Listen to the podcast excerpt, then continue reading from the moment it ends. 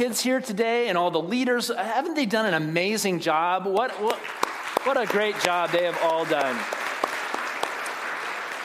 I have been so blessed and so proud, and it's been so fun to be a part of all of that craziness this week. One little story from the week, if you weren't here to be a part of it. Uh, at one point during the week, uh, you know, we had all these signs and crazy things up around the campus. You've probably seen some of them coming in, but on the office door, there were two signs that one said, Do not disturb, interrogation in progress. And I guess there were a couple people in the, uh, the, the, office there who were talking kind of face to face, probably fairly intently. They may have even been praying, I'm not sure, because I, I, I've heard the story secondhand. But the UPS driver came to deliver a package. saw the sign, do not disturb, interrogation in process, looked through the window, saw an interrogation happening, turned to the nearest person to say, What is going on? and saw Miss Katie in her pink wig, hat, glasses mustache, which uh, Cindy and Katie, thank you for shaving for church this morning. Those mustaches were getting a little furry. But he said, I am not going in there. so we kind of had to explain to him a little bit about what was going on. So it's been just a fun, crazy, awesome week. Um, some of you this morning might be visiting with us. You may be parents of kids who are at VBS. You may be friends of families who are here. And uh, you're coming to church this morning to celebrate the goodness of this week and to be together on this great Sunday. And we also know that sometimes, for those of you who might not be comfortable with church or familiar with church, it's kind of like that UPS driver, right? Coming in and feeling like, am I going to be interrogated? And is this a safe place? And part of VBS Sunday is we want you to know that Faith Covenant Church and what church really is supposed to be about is that this is a safe place. This is a fun place. At Faith Covenant Church, we believe we can worship God and have fun doing it. And so we hope that you pick up a little bit of that spirit of joy and celebration this morning. Worship is really supposed to be a party. It's celebrating who God is and his love and his care in our lives. And that's a big part of why we're here. And so we're glad you're here this morning to share it with us. Now, if you are visiting, you may have a church family and you're just visiting with us this morning because your kids were part of VBS. But if you don't have a church family and you're not plugged in somewhere, uh, maybe this would be a, an opportunity for you to consider Faith Covenant as a place that might be a spiritual family for you, a place where your kids can continue to have the kinds of experiences they've had this week in VBS, and that you too, as an adult, can find places of connection and learning and joy in your spiritual life as well. The theme this week has been Crack the Code. And we've been talking about how Jesus did a lot of his teaching in parables. He told stories that were intended to help his disciples have a deeper understanding of God's truth, of, of what does it mean that, that God's word has come to us in, in his, through his spirit, in, in the Bible, and ultimately through his son Jesus. And the stories sometimes uh, confused the truth for people, but also helped other people to understand that it's not just about a religious code or a rule book or, or a law that we have to follow but that God really came to be in relationship with us. And we are people of stories. And so Jesus told stories to try and help people to understand that God wants to have a personal relationship with each one of us. And so part of our job as, as followers of Jesus, as those seeking after God, is to try and understand the deeper meaning, what we call in our children's ministry the bottom line. What is it that Jesus really wants us to know and to take away from what he's trying to teach us? And we looked at our primary verse was Matthew 7 7. And this morning, I'd just like to look at that verse and the, a few verses that follow it. We're going to look at uh, verses 7 through 12 in the Gospel of Matthew. And this is part of Jesus' teaching uh, on what's called the Sermon on the Mount. And, and he says in verse 7 Ask, and it will be given to you. Seek, and you will find. Knock, and the door will be open to you. For everyone who asks receives, the one who seeks finds, and to the one who knocks, the door will be opened. Which of you, if your son asks for bread, will give him a stone? Or if he asks for fish, will give him a snake? If you then, though you are evil, know how to give good gifts to your children, how much more will your Father in heaven give good gifts to those who ask him? So, in everything do to others what you would have them do to you, for this sums up the law and the prophets. Ask, Jesus says, and it will be given. Seek and you will find. Knock and the door will be open. You see, Jesus is helping us to understand that God has been working for centuries, for millennia, from the beginning of time to prepare a place and an environment and an experience of life where we can discover relationship with Him. But God never forces Himself on anyone. God, Jesus said, is like a loving parent who, who cares for His children, who knows exactly what they need, and with gentleness and with grace and with mercy pursues us with love and invites us into a relationship with Him. But He also says that we need to want that relationship as well. We we need to, to come to God with our needs and our desires. We need to ask Him for what we want. We need to, to seek Him out. And when we feel distant from Him or we're wondering where He is, He's inviting us to go on a journey to, to seek Him because it's the desire to be in relationship with someone else that causes us to seek after them, to pursue them. And then if we if we are simply willing to be persistent and, and knock on the door, like going over to a friend's house to say, hey, I, I want to hang out with my friend Joe. And so I'm going to go to his house and I'm going to knock on the door to see if he's willing. He says the door will be open. All we need to do is have that desire to be in relationship with God, to have God's blessing and his presence in our life, and it will be given. We can have that confidence that God is already waiting for us to ask and to seek and to knock. In Revelation 3:20 where it gives a vision of the risen Christ, it gives a vision of Jesus standing at the door of our heart knocking. And he says if anyone will open the door, I will come in and I will sit down and we'll have supper together. We'll eat, we'll feast, and we'll have relationship together. You see, our part is the seeking, God's part is the responding, and God promises, Jesus is telling us that God promises if that we will pursue him, he will respond. Now, for those of us who are parents, we kind of understand this dynamic. You see, in the Old Testament and in other religions in ancient times, there was this uh, law called the law of reciprocity which more colloquially is known as an eye for an eye, right? If, if, you, if you gouge out my eye, then I have the right to come back and gouge out your eye. And, and, and that kind of thinking, which is kind of our human tendency to, to retaliate against one another when we feel slighted and we feel wronged, we have a tendency to then also attribute that to God's attitude toward us. If we make a mistake, if we sin, if we fall short of what we're supposed to do, then God's going to retaliate and He's going to punish us in equal and according measure. That's the law of reciprocity. And so many of us, when we approach the idea of religion and relationship with God, we, we come to God with kind of this fearful questioning I don't know if I can trust God because I know that I'm not perfect. I know that I make mistakes. And how many of you parents have been perfect in your parenting? okay, we got one. All right. None of us is perfect, right? I mean, that's part of the biblical message is that what we know intuitively and common sense that none of us is perfect and we all make mistakes. The Bible says there's a reason for that. Because we live in a broken and a fallen world. This isn't the world that God intended for us. He intended us to experience loving relationship and wholeness and joy, but sin crept in through our own spiritual parents, Adam and Eve, those first, that first family that, that God invited into relationship with him. And, and the story of Adam and Eve is a story that helps us to understand our own experience of life in this world. We too make mistakes. We too are not perfect parents. But even in our imperfection, even in our brokenness, even though we are evil, and I don't think that Jesus is meaning this heavy handed, you are evil, it, it, he's talking about this experience that we all have of living in a broken and a fallen world. Even if we know how to give good gifts to our children. Even if in our brokenness, in our own mess ups, we want the best for our kids and we do the best that we can to give them what they need to be healthy and to grow and to thrive and to protect them.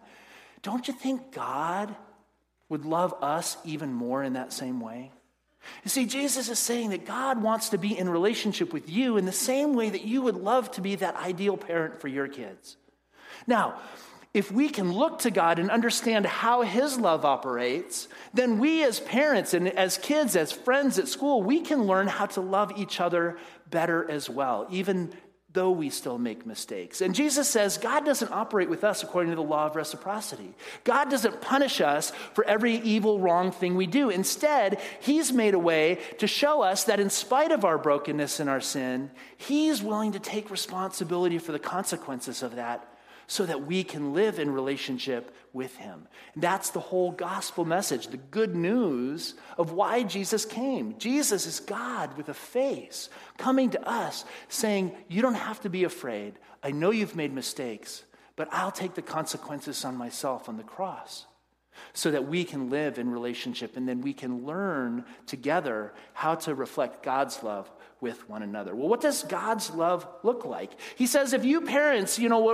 want, want to give your son or your daughter uh, bread, you're not going to go and give them a stone. Or if, if they need fish, you're not going to give them a snake. These, you know, bread and fish were kind of the daily food uh, nutrients that people in that culture ate. You know, for us, it might be like Dave Ramsey and his, you know, Financial Peace University. If, if you're really trying to save money and you're just need, getting down to the, the basics of what we need to be healthy and survive, he says what? Rice and beans, rice and beans, rice and beans. Eat lots of rice and beans because they're cheap and they're easy to make, easy to find. Bread and fish were the rice and beans of Jesus' day. And you see, what Jesus is saying is that God knows what we really need to be happy. God knows what we need to be healthy. God knows what we need to, to thrive in life. Too often, I think our culture tells us that we need all these other things, and without them, we're dissatisfied. And so we spend our lives searching for all these things that, are think, that we think are going to be the answer. All the while, God is saying, if you ask me, if you seek me, if you come and knock on my door, I will help you discover the things that are for real happiness and for real uh, thriving in life. Tammy and I, as we uh, had uh, Troy come and join us in our home in February, and she was um, kind of the school bus, you know, picking Troy up from school every day and then going to pick up Lucas a little later. She would tell the stories about how she was starting to get a little worried because she would pick up Troy and he'd hop in the back of the car, and the first thing he would say is, I'm hungry. And then the next thing he would say is, What are we having for dinner? And then the third thing he would say is, What time are we going to eat? And she would answer his questions, and they would drive on and go up to Lucas's school and pick up Lucas, and he'd hop in the car, and what's the first thing he would say? I'm hungry. And then he would say, What are we having for dinner? And what time are we going to eat? And so we started saying, Gosh, we have some growing boys. We might, might we might need to start planning for feeding them more regularly. So we said, Well, maybe we could have some more often, irregularly, we, we will let you out of the cage twice a day now.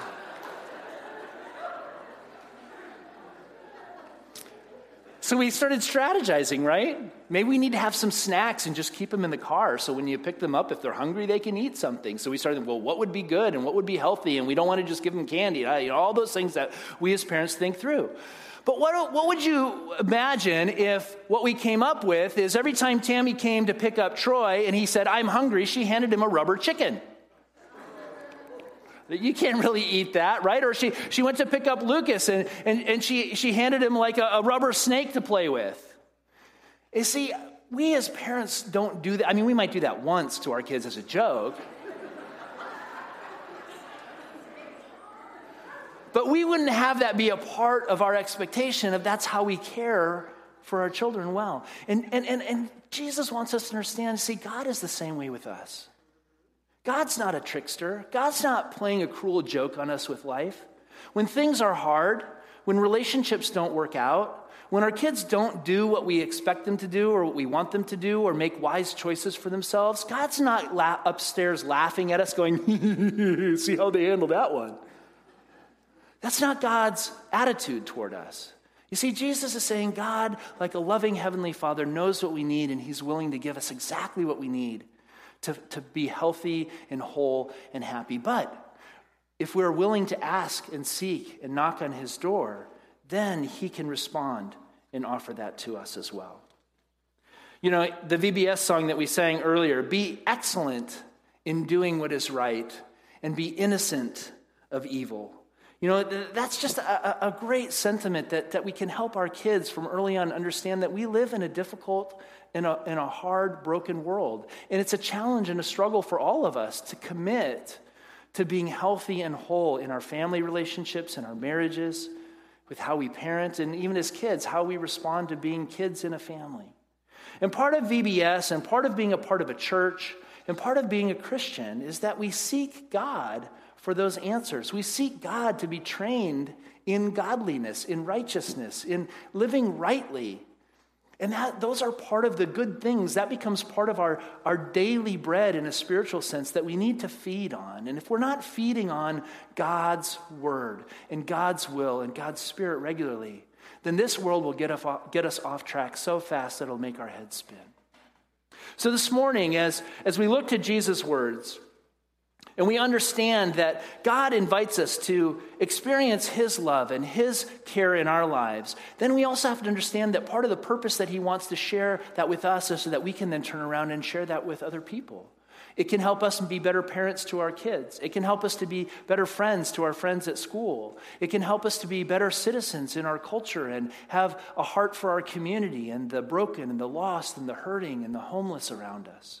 That's a part of the heart of being a Christian is that we have God's heart in us. And because we have confidence that if we ask, if we seek, if we knock, our needs will be met. We don't have to go searching for that in the world. Instead, we can begin to learn how to live generous, giving lives where we're able to care for the needs of those around us. And that's why Jesus really wraps up with what we've come to know as the golden rule. In verse 12, he says, So in everything, do to others what you would have them do to you, for this sums up the law and the prophets. This is a great teaching that we give our kids. Love others in the same way that you want to be loved. It's a simple, uh, a very poignant truth that we can hang on to. Jesus said this one sentence sums up all the law and the prophets. If you really want to understand the bottom line of what God is saying, He's saying, because I love you so much, you can love other people in the way that you want to be loved. It sounds good. It is good. But is it easy? No, it's not easy. I did some reading on some scholars who, who have done some study on the Golden Rule, and, and, and they've concluded that the Golden Rule is one of the, the best uh, teachings that we can give our children, whether you're religious or not, because it actually impacts us not only spiritually, but psychologically and emotionally as well. But, but they suggest that most people misunderstand the core teaching of the Golden Rule. Because what they identify is the same thing that Jesus taught, and they even identify Jesus' teachings in their psychological studies. And they say Jesus understood that it's easy to be nice to those who are nice to you. It's easy to love someone else the way you want to be loved if they're already loving you the way you want to be loved. But what Jesus is saying is the golden rule, if you really want to understand God's heart for his people, is he said we need to love people the way we want to be loved, even when they're not able to love us in that way. Ooh, that is a little different. But you see, our resource for loving those who hate us, our resources for loving those who mistreat us, our resource for rising above the evil of this world is not our own ability to be perfect and loving people. It's the ability to have God's love in us as the source of our power operating in life. And that's the whole point of why it's so important for us to seek God out and to ask Him to give us what we need. Because when we do and our needs are met through God and God alone in that vertical relationship in life, then we're able to love others the way we would want to be loved because it doesn't matter how they respond to us. We hope that it, we will win them, but if they don't, that's not our job, that's God's job. And you see what these scholars say, and I think what the Bible teaches us that the golden rule is the ultimate empowerment for those people who are followers of Christ. If we are able to do unto others as we would have them do unto us, even when they're not able to do that for us, we are taking the power away from the bully who wants to mistreat us and get us to react and get us to feel badly about ourselves and feel like we're worthless and we don't have what it takes. It takes the power out of the conflict in a marriage when we feel like we're not going to give love and grace and mercy to our spouse until they acknowledge what they've done wrong, and then I might consider that if they do that to me first. You see, it takes the power out of all those that would want to, to war and fight and have the law of reciprocity eye for an eye and a tooth for a tooth be the common denominator of human existence. Jesus says there's a better way. There's a loving way. There's a way that is godly in the way that God intended. And Jesus said, I am the way, the truth, and the life. And if you want to know how to live the golden rule in your life, then you look to the man who demonstrated it through his life. Jesus did not count equality with God something to be grasped, but he humbled himself, gave up his right to divinity, and became a humble servant. And taking on the form of a man, he demonstrated for us what it looked like to love others in the way that God would like us to love each other. And so this morning, as we go out into the world and as we encourage our kids to take away these bottom lines from VBS, there's a bottom line for us too, as parents and as families. If we are willing to continue to be a part of a faith community that is seeking God through His Word and learning what God teaches, that is helping to one another to engage with God through worship and through prayer, and to, to understand how to hear the voice of His Spirit in our lives, and then to take that love that we receive from Him and together as teams go out and share that love not only with one another, but with a, a community that is lost and hurting and in need of hope then we too can rise above the evil of this world and discover that God has a purpose for each of our lives. And that as a faith community, we can discover the joy of life together. And life has a meaning, life has a purpose, and we discover the reason for why we are even here in the first place. Would you pray with me? God, we do thank you that you have given us your Son to help us crack the code of this mystery of religion, this relationship that you have invited us to have. We thank you that you have given us simple stories that help us to understand that our own stories are designed to be woven into your larger story. God, as we ask for mercy and grace and forgiveness for our own sins and our brokenness and our mistakes as parents and our conflicts as families, our, our disobedience as children, would you help us to understand that if we can have this simple attitude that you had in your son, to love others as the way we want to be loved, even if they're not able to do that for us, then we are on the right track to live your will in our lives. We thank you and we praise you through Jesus Christ our Lord. Amen. One of the ways we worship God as a faith community here is we uh, bring gifts of tithes.